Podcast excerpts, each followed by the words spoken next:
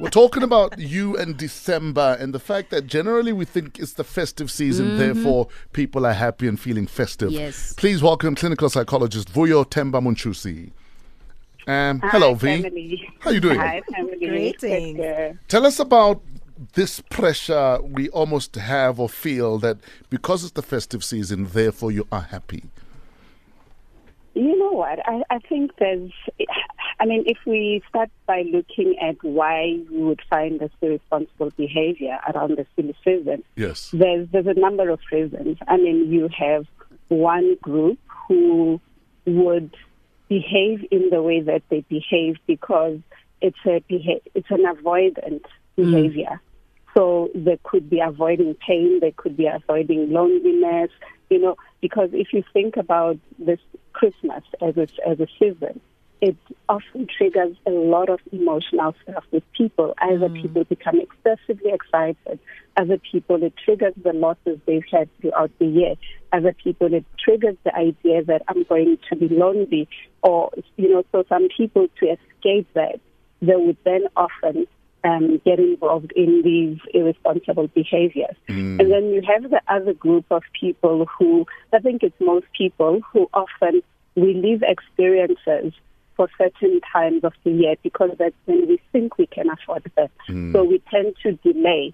You know, you want that. You know, I'm going to delay it until I have money. And it doesn't help the fact that then you have the bonuses coming through in December, which yes. then gives us almost permission to say, I've worked so hard and mm. therefore I can indulge because I've denied myself throughout the year the mm. experiences that I would have wanted. Mm. Um, and, and so when we then have this money, we also tend to look at other people and think, wow, they're having a perfect Christmas. Mm. Um, you know, because they are they're doing the holidays, they're getting the gifts, which is in itself a myth that there is a perfect Christmas. Mm. You know, um, because we look at people and think, oh no, everybody's having a good time, and and so all these unrealistic expectations sometimes then result in us then, um, you know, indulging in these behaviors and activities that then become excessive, and mm. that after a while we're not able to really account for. Mm. How do I then keep a balance between I want to celebrate having had possibly a great year and knowing that there is that month called January?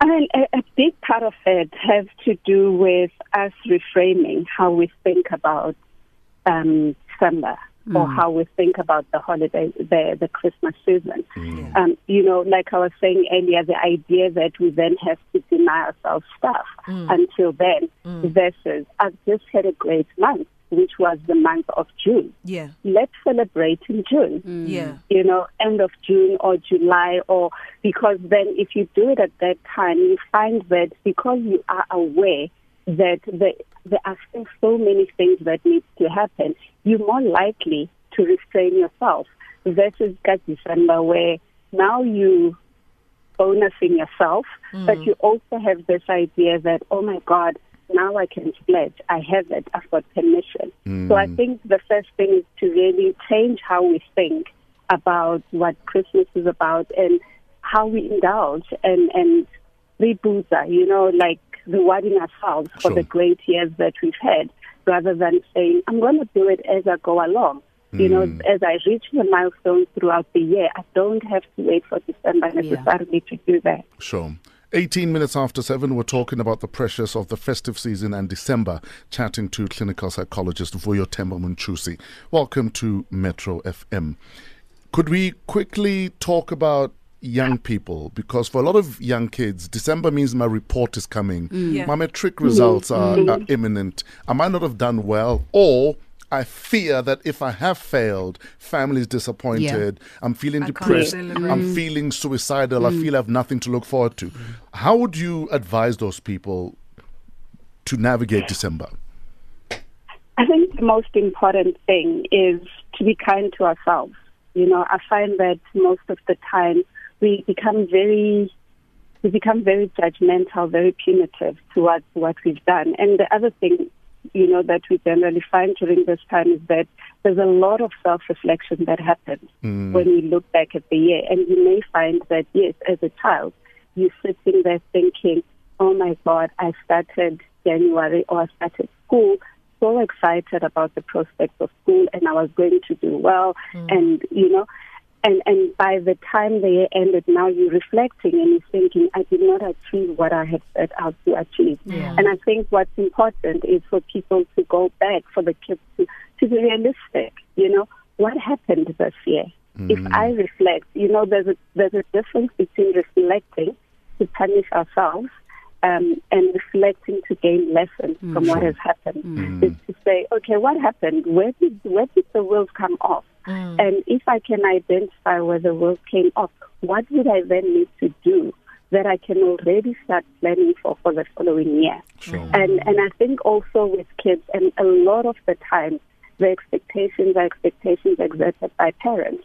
So I think it's also going to be important for us parents this time to be there for our kids and to once again change how they think about achievement, about failure, about, you know, yes, I may not have been able to do well this year and I feel the world is caving in and be able to help them through that moment rather than dismissing them because sometimes we do that. We dismiss them and we say, no, to pastor, you know, don't worry about it. And what they're actually telling you is that I'm actually anxious.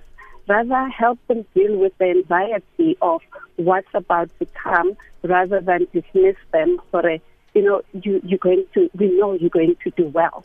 There's no way you can't not do well. And, and so I think that's what's going to be important this time for the kids. And, you know, when we, like I said, the anxiety that comes with not knowing what's Sure. going to happen next year. Mm. Um, and yes, people tend to to to to to to be harsh on themselves, and that's why I'm saying we need to objectively look at what has happened, what have I been able to achieve, and sometimes it's little things as, you know, I woke up, I showed up for school Mm. consistently, so I did well at sports. I may not have done well academically, Sure. um, and so look at an objective picture. Mm. Uh, unfortunately, we are out of time, but as always, your advice, your words are invaluable. We appreciate them and we appreciate you. So thank you very much.